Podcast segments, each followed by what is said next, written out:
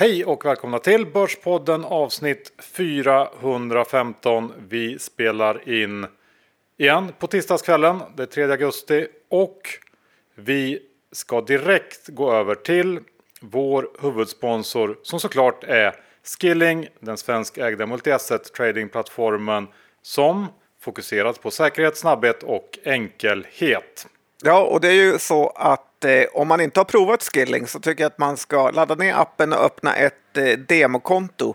För gillar man att eh, korta kryptovalutor eller andra eh, saker man kanske inte vågar göra i verkligheten men ändå vill testa om man har rätt eh, så är ju Skilling fantastiska som erbjuder ett eh, demokonto helt gratis och eh, Eh, ja, det är lite grann introduktionen till om man vill börja göra affärer på, i riktiga livet. Så är det John. Och eh, om man väl sen eh, vill göra det, ta det steget, då finns det ju ett enormt utbud av instrument att handla på Skilling.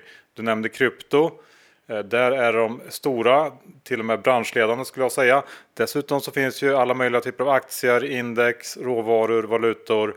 You name it, they got it. Ja, så är det. Så att eh, gå in på skilling.com. Ja, eller ladda ner appen och eh, sen öppnar man ju konto enkelt med BankID.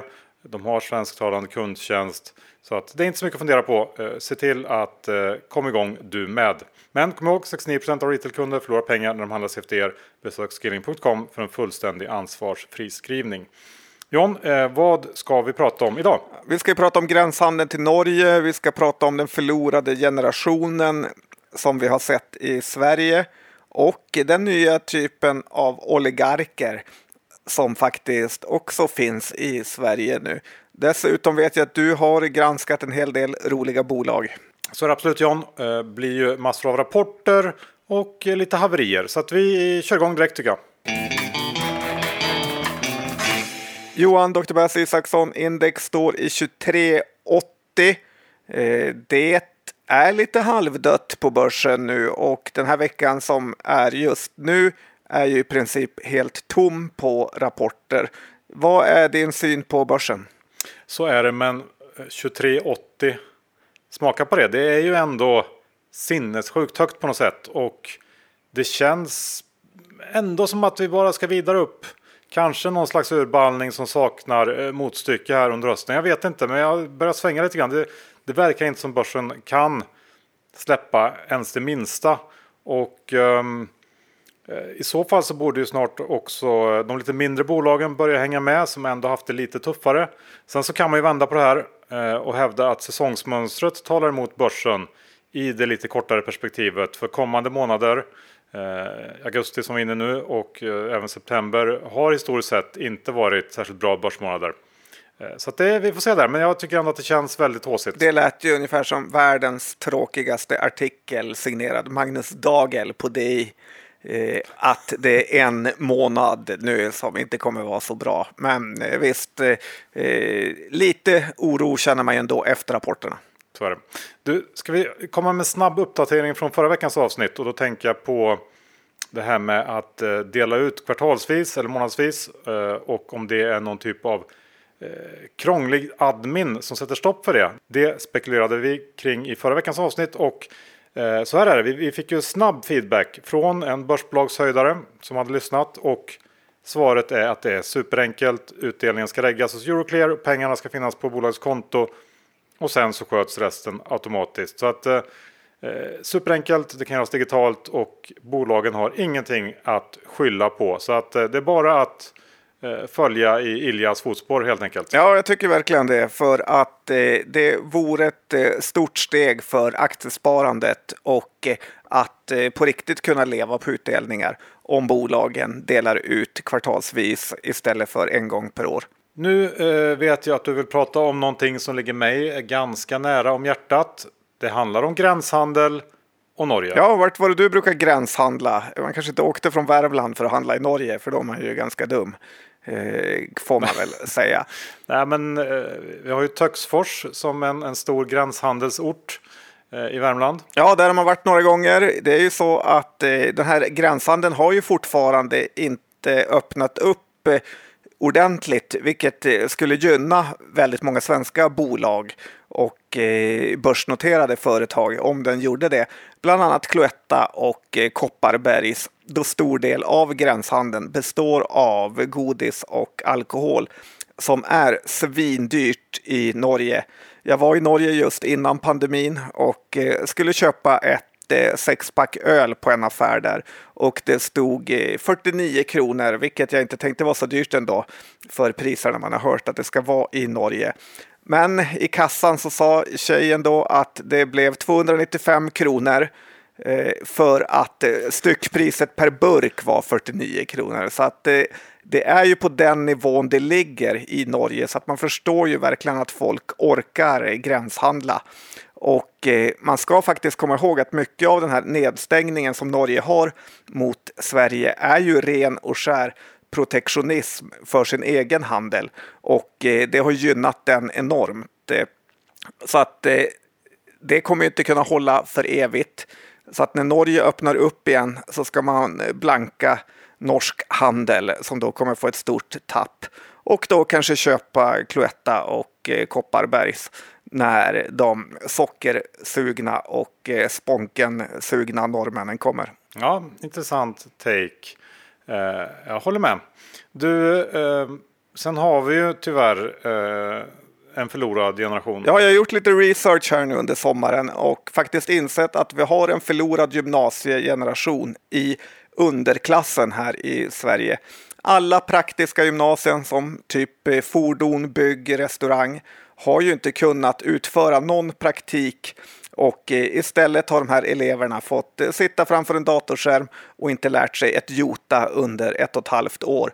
Så att investera i vuxenutbildningar bör kunna vara en lönsam nisch eh, då många som går ut skolan nu inte har lärt sig någonting. Det är lite som att plugga på Mittuniversitetet i och för sig. Men tittar man på Academedia så är det ju just vuxenutbildningar som är absolut eh, lönsammast. Så att eh, jag tror man har en spännande marknad om man kan hitta något sådant bolag eh, här. Även om det är svårt att pinpointa helt rätt bolag. Men vuxenutbildningar i framtiden tror jag man ska satsa på. Jag håller helt med dig och det är också en aspekt av hela den här pandemibekämpningen som man kanske glömmer bort lite grann. Alla de här kostnaderna som kommer att komma eh, framöver istället för eh, precis nu och där är ju eh, det här precis en sån. Du, det här Oncopeptides haveriet har du väl uppmärksammat på slutet? Det känns lite som att jag har väl ledartröjan i det som la ut Oncopeptides BAS-analysen för typ tre år sedan på vårt Instagramkonto. Ja. När affärsvärlden ringde, ja, då ringde affärsvärlden upp och ville sätta dit den. Men eh, sån är jag. Ja, sån är det. Nej, men det är såklart jättetrist för alla aktieägare som har trott på det här och efter den senaste veckans negativa besked från FDA så är ju aktien nu ner någonstans 70-80% från toppen. Och det är ju precis sånt här som gör att jag aldrig eh, investerar i biotech. Och i Onkos fall så såg det ju så bra ut med ett villkorat godkännande och en ledning som var superbullad. Och det är just det här som gör den här branschen så omöjlig för alla på Onko är såklart oändligt mycket smartare än mig och Dejon. Ja, och... så långt kanske vi inte ska gå. Nej, men smartare än mig i alla fall. Och de kan ju också precis allt om det här aktuella preparatet och om forskning generellt. Men trots det så har det blivit helt fel. Och jag tänker bara att om alla som kan allt om något kan ha helt fel och utgången dessutom är binär som den ofta är i biotech så känner jag att det är bättre att stå vid sidan om den här branschen. Ja, det är ju varit liksom en fullständig katastrofal utveckling och eh, Max Mittregger med sin eh, eh fond Gladiator har också blivit helt lurade så att eh, är man en småsparare som har trott på det här så ska man absolut inte eh, vara för hård mot sig själv, utan det är många personer som du sa är mycket smartare än en själv som har gått på en rejäl nit eh, här. Och det är så, bygger du en eh, portfölj kring biotechbolag så kan du aldrig vara all in för eh, några bolag kommer totalt haverera. Vi känner ju till det sen Bioinvent åren. Men några bolag kommer att tokleverera så att, och då får man hoppas de väger upp. Men läxan är att aldrig, aldrig vara all in i ett eh, bolag. För det kan förinta alla ens pengar. Sen ska man väl tillägga att det kanske inte helt kört i Onko. Jag vet inte, men, men det ser ju ändå eh, lite mörkare ut än vad det gjorde för några månader sedan. Du, eh, Eh, vår tids oligarker är jag lite nyfiken på. Ja, det förstår jag. Det är många som är och det är därför jag tänker avslöja det Johan. Men det är ju fastighetsgubbarna har ju blivit eh, Sveriges typ av oligarker. De har blivit fruktansvärt rika på stort risktagande och att eh, räntan har gått ner till noll. Väldigt lite de har gjort har ju egentligen varit riktigt värdeskapande. Även om de såklart ska ha cred för sitt mod.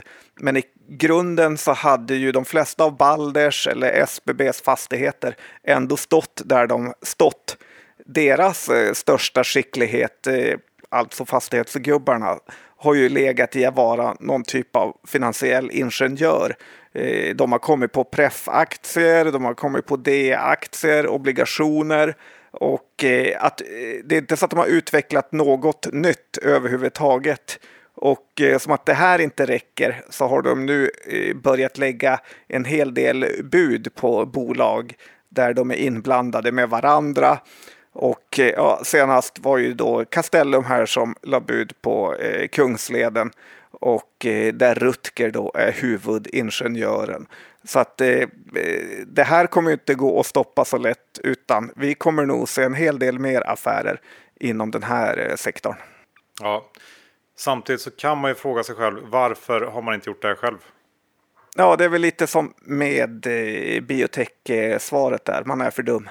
Och det för oss till storytelling som faktiskt är allt på börsen. Ja, det ska man verkligen inte underskatta här. För som aktiesparare så förundras eh, jag ju över hur mycket ledningens storytellingförmåga är helt avgörande för en akties eh, värdering. Eh, jag tycker att det blivit extra tydligt i de här coronatiderna då vissa bolag eller aktier fått eh, stämpeln som så kallade coronavinnare eh, och då får en låg värdering för att de går bra, till exempel Byggmax eh, som har då ensiffriga P-tal. Medan andra bolag som solklart också är coronavinnare kan ha P40 för att de eh, enligt dem själva och enligt andra då är strukturella vinnare, typ Thule. Eh, för att människor då enligt storytellingen kommer ägna mer eh, pengar åt sina fritidsintressen.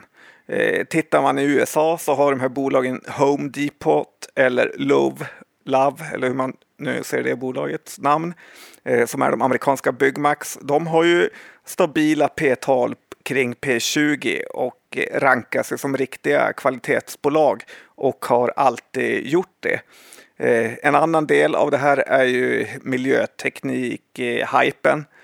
Då bolag som Eulus Vind har ju, är ju i grund och botten ett eh, byggbolag eh, som bygger vindkraftverk och då ska de ha en helt skyhög värdering. Medan vanliga byggbolag, typ Peab och NCC, alltid har haft en väldigt låg värdering. Så att eh, första frågan som en styrelse borde ställa sin blivande vd på anställningsintervjun är ju hur kommer du beskriva vårt företag i framtida investerarträffar? Ja, men jag håller ju med till 110 procent. Och eh, ska faktiskt ta upp ett av de här bolagen du pratade om i andra delen. John, nu ska vi snacka lite mer bolagsspecifikt. Um, vad är du sugen på att börja med? Jag är ju eh, ändå lite sugen på att få höra dig förklara ditt rapportspäck-haveri i Hövding. Du myste en hel del eh, när du såg kursreaktionen här kan jag anta. Jag satt och mös, ja. Korrekt. eh, nej, men det gick ju inte hem får man säga. Och eh, aktien gick väl ner kring tvåsiffriga, 10 procent ungefär på rapporten idag. Eh, men jag tycker faktiskt rapporten både hade ljusglimtar och eh, svagheter. Det jag gillar mest var ju det här med eh, bruttomarginalen som vi tjatat om mycket och den hade, gick upp till 30 procent nu, vilket var ju ett jättekliv uppåt. Och eh, lite tänker man ju så här att det var ju precis så lätt som vi har sagt att det är ju bara att höja priset, vilket Hövding har gjort, eh, så ökar bruttomarginalen. Men som man har lärt sig på nationalekonomin, höjer man priset så minskar efterfrågan och det har ju slagit på försäljningen det här eh, som visserligen ökar men inte i samma takt eh, som man kanske hade hoppats. Eh, bolaget skyller det här lite på nedstängningen i Tyskland och eh, generellt så eh, utan att de skriver det så känns det som att Sverigemarknaden eh, är lite mättad överlag här. Eh, dock så har Frankrike nu kommit upp eh, i försäljning och står för 12 procent av omsättningen, vilket är väldigt eh, spännande om man kan lyckas i det jättelandet. Överlag så tycker jag att den här rapporten eh, skulle ha räckt om det inte var för eh, kassaflödet som var på minus 24 miljoner. Vilket då innebär att man nu bara har 25 kvar i kassan och att eh, nyemission rycker allt närmare. Vilket alltid historiskt varit en väldigt eh, dålig period att vara aktieägare i Hövding. Eh, de skulle kunna lösa det här genom att göra en riktad nyemission till något bra namn. Eh, men ännu en företrädare vill man inte vara med om så att jag hoppar av här även om det såklart kostade i den kraftiga nedgången som aktien fick idag. Men, men, det, ja, jag önskar att de kunde hålla lite bättre i kassaflödet. Ja, nej, men det var väl en bra beskrivning. Jag håller med dig. Eh, och jag kan väl tycka att det är klart nu listpriset nu vad hade de höjt till 3,5 för en sån här hövding. Ja.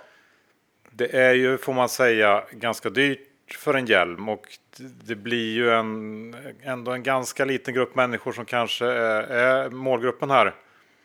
Ändå, tänker jag. Och uh, jag vet inte. Jag, jag, jag, jag har svårt att se uh, Hövding bli sådär enormt mycket större än vad de redan är på något sätt. Jag vet inte. Jag, jag är inget Hövding-fan så att uh, jag tror du gör rätt som avvaktar lite. Nej, jag tycker ändå att med ett börsvärde kring 500 miljoner så är ju inte förväntningarna enorma eh, på dem. Men absolut, eh, det gäller att de får fart på försäljningen för att inte gå med konstant förlust. Du, då tänkte jag ta Thule då som du nämnde eh, i föregående del som ju en, en eh, verkligen en storytelling eh, vinnare på något sätt. Och eh, Thule rapporterade för ett tag sedan. Den rapporten var såklart jättebra. Nästan 70 i organisk tillväxt eh, och starkare rörelsemarginal än väntat. Trots då de här höga råvarukostnaderna som tyngt lönsamheten. Och Thule är ju en pandemivinnare eh, som uppenbart tjänat enormt mycket på att folk eh, stannat hemma mer, hållit på mer med utomhusaktiviteter och aktien handlas i princip på all time high. Eh, och den här aktien har också gått ofattbart bra det här sista året. Och det ser inte ut alls som att marknaden räknar med att, att eh, den här utomhus, utomhustrenden på något sätt ska avta. Även om pandemin gör det. Så att jag tycker att det känns lite märkligt. Eh, som du var inne på, många andra pandemivinnare har haft det betydligt trögare rent aktiemässigt. Och visst, man kan hävda att den här trenden den fanns redan på plats innan pandemin. Men det gäller ju många andra pandemivinnare också. Eh, så att spontant så höjer jag ändå ett litet varningens finger i vädret för Thule. Eh, säg det kommande året eller något sånt. För att jag tycker inte att marknaden prisar in riktigt vad som har hänt egentligen. Nej, jag håller helt, under pandemin. Nej, men helt rätt. Och eh, här finns det risk för både sån här multipel kontraktion att man inte alls kommer få ha de här enorma p-talen samt att man även får möta extremt tuffa jämförelsekvartal och ha svårt att hålla uppe eh, den nivån av försäljning man har haft under coronavinnarperioden. Så att eh, det är mycket som kan slå mot eh, bolaget. Eh, så att eh, nej, jag skulle hålla mig borta från Thule. Men det är någon typ av robothandel som sker i det här bolaget varje kvartalsrapport som gör att aktien går upp eh, typ tvåsiffriga procent eh, på rapporter som ändå känns eh, som att de nästan är förväntade. Du, vi lämnar det och eh, jag vill höra om bostadsbyggarna. Jag tänker Beskab, Bonava. Ja, och eh, för ett halvår sedan så pratade vi om eh, förvandlingen av Beskab som de tänkte genomföra. Att gå från någon typ av bostadsutvecklare till mer åt förvaltarhållet och behålla sakerna de bygger, vilket varit ett genidrag aktiekursmässigt man nästan dubblats under den här eh, perioden. Och jag funderar om man inte ska ta och börja ackumulera en stek i Bonava här och hoppas att de börjar göra samma sak. För vad är egentligen nyttan med att eh, bygga till ganska låg marginal och hög risk för att sedan låta någon annan få de här säkra pengarna? Eh, Beskab och Bonavas kurser har ju följt varandra eh, under en lång period. Men det senaste året så har ju Beskab verkligen ryckt ifrån och eh, nästan dubblats i jämförelse med Bonava. Eh, så att eh, jag tycker Bonava har ju inte kunnat tillgodogöra sig något egentligen av den här bostadsmarknadshåsen eh, som varit i världen. Eh, då man troligen sålt iväg sina objekt för billigt och sen fått kämpa mot eh, prishöjningar från leverantörer och arbetskraftsbrist. Så grejen är ju, händer inget så får man ändå ett ganska bra bolag till en billig peng. Eh, vi har nyligen haft bud på Magnolia och eh, för lite längre bak i tiden sen så hade vi ju eh, att Rutger och Klövern köpte ju Tobin Eh, properties. Så att, jag eh, tror att ett bud på Bonava inte är omöjligt. Tycker aktien känns helt eh, okej okay värderad för ett köp. Ja, men jag håller nog med. Och, och det du var inne på eh, med att sälja, eller bygga och sälja eh, versus att bara köpa och behålla så är det väl lite så som alla stora rika byggmästarsläkter eh, gjort genom alla tider. Att man kanske byggde ett hus och sålde och så byggde man ett andra hus som man behöll själv. Det är på det sättet man blir rik på något sätt. Så att, eh, jag håller med dig där. Old school eh, eh väg till rikedom by Johan Isaksson. Ja. eh, du, ja. sen kan det vara så att vi har ett nytt bolag som intagit första platsen över börsens mest oetiska bolag. Vi har ju Evolution Gaming som alla vet i toppen, varit ohotade länge. Eh, när var det vi gick ut med det? Att de var börsens mest oetiska eller sexistiska bolag kanske vi sa. Men ja, det var mycket, det under oetisk. Mycket tjejer i lite kläder som delade ut kort i Östeuropa. Det var inte kul att se. Nej, den, den storytellingen eh, funkar i och för sig inte känns det som. Men nu är det så att jag såg att Aftonbladet i måndags hade en löpsedel med budskapet att svenskar köper kosttillskott för miljarder i onödan. Och eh, jag tror nästan att du kan gissa, det här för ju osökt tankarna till börsens kosttillskottsbolag nummer ett.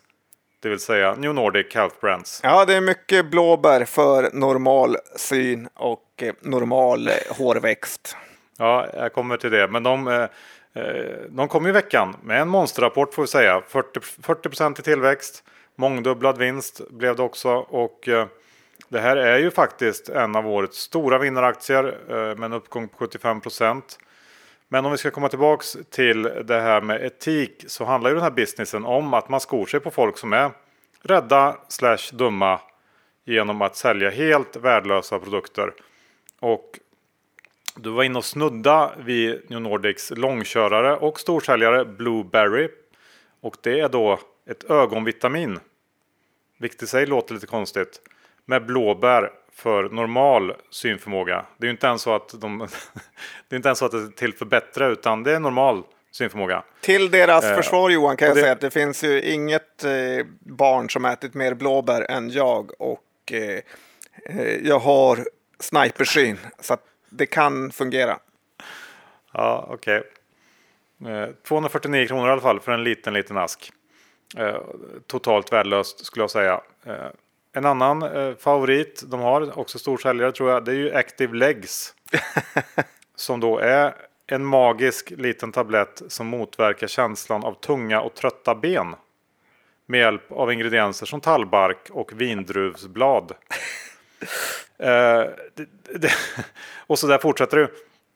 Och det slog mig att i en värld som blir allt mer reglerad på alla håll och kanter så har ju kosttillskottsbranschen lyckats smyga under radarn eh, väldigt länge och det fortsätter år efter år. Eh, de kan liksom fortsätta sälja sockerpiller som ska vara bra för allt möjligt man kan tänka sig. Är inte det lite märkligt ändå?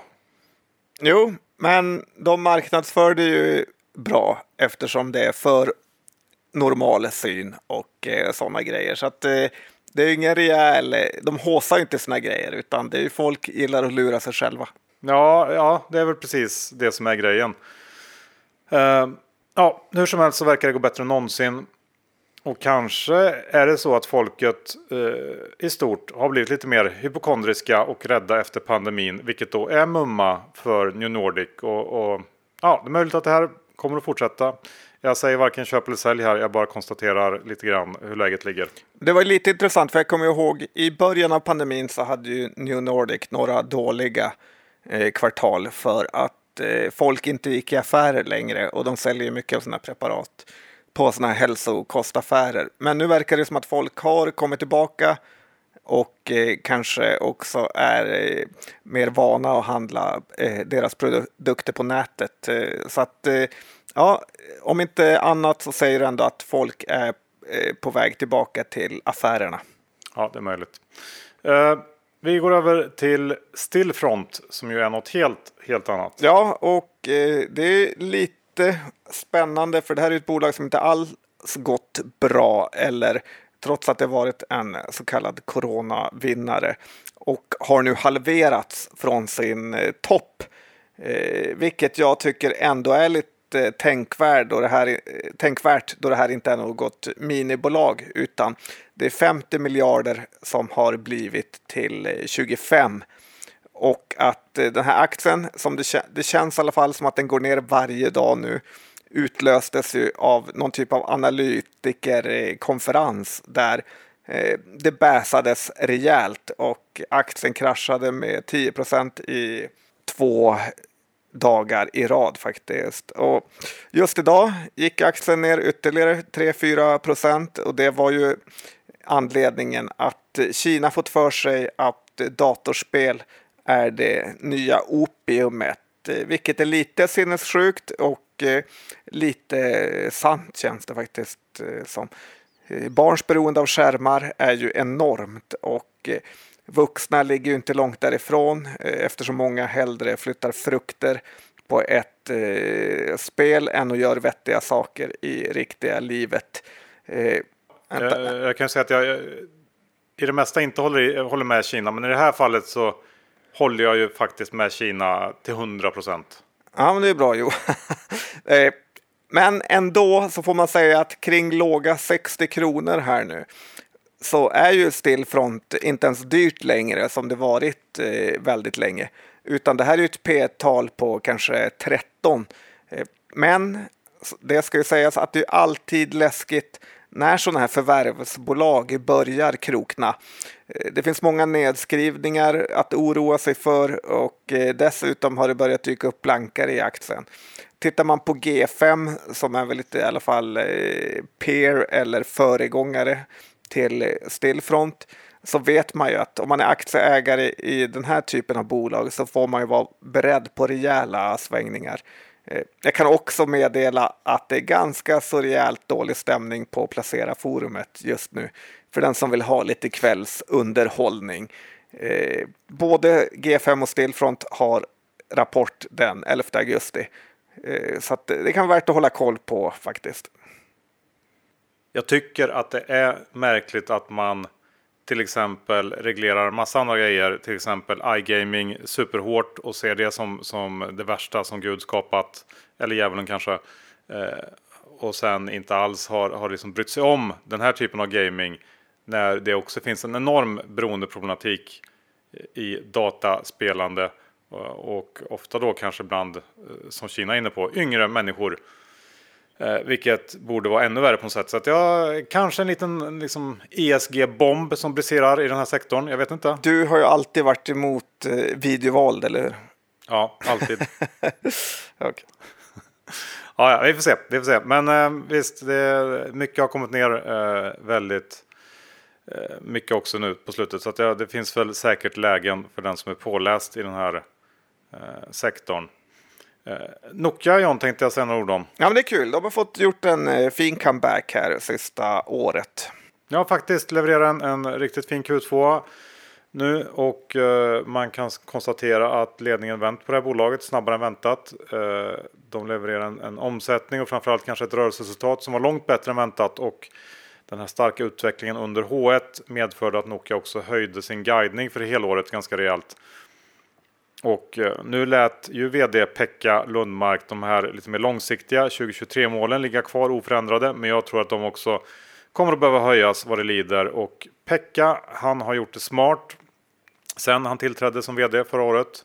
Först så sänkte han ju alla förväntningar brutalt, så lågt det bara gick. Och nu kan han höja steg för steg.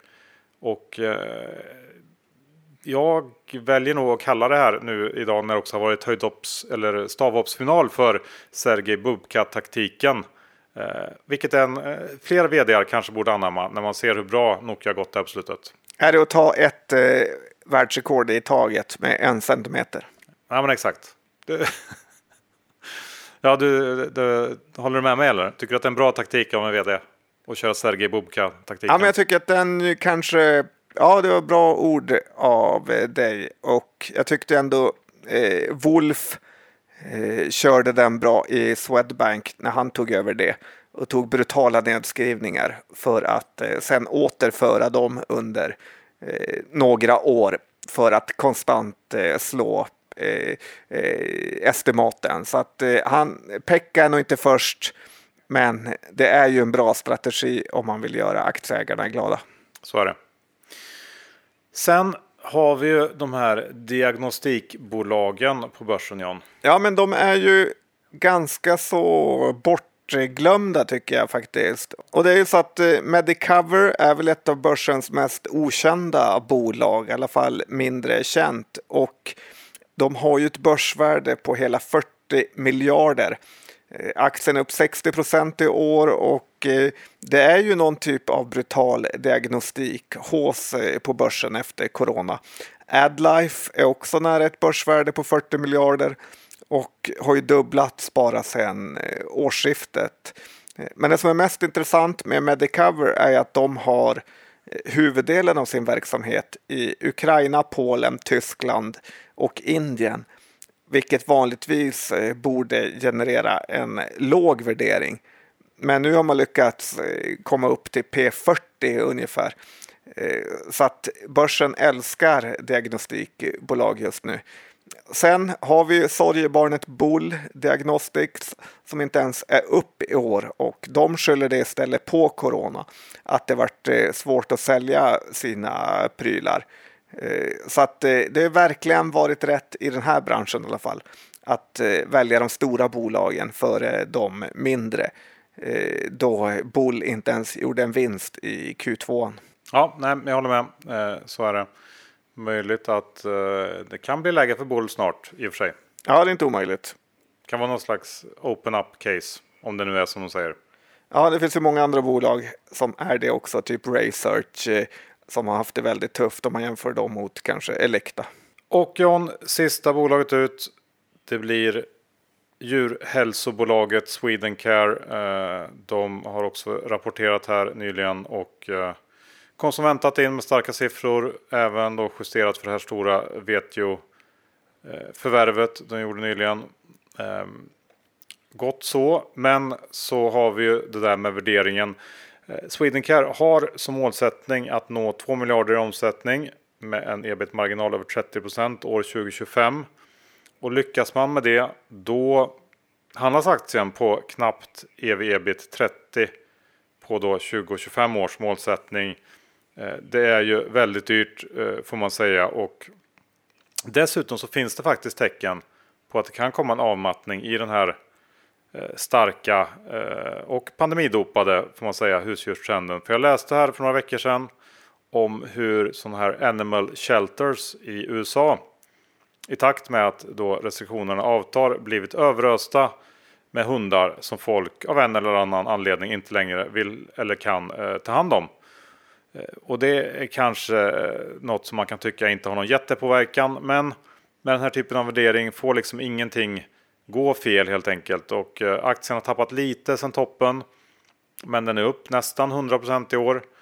Eh, jag känner mig ganska övertygad om att det kommer att gå att köpa Swedencare eh, ganska mycket billigare också under det kommande året än vad man kan köpa den för nu.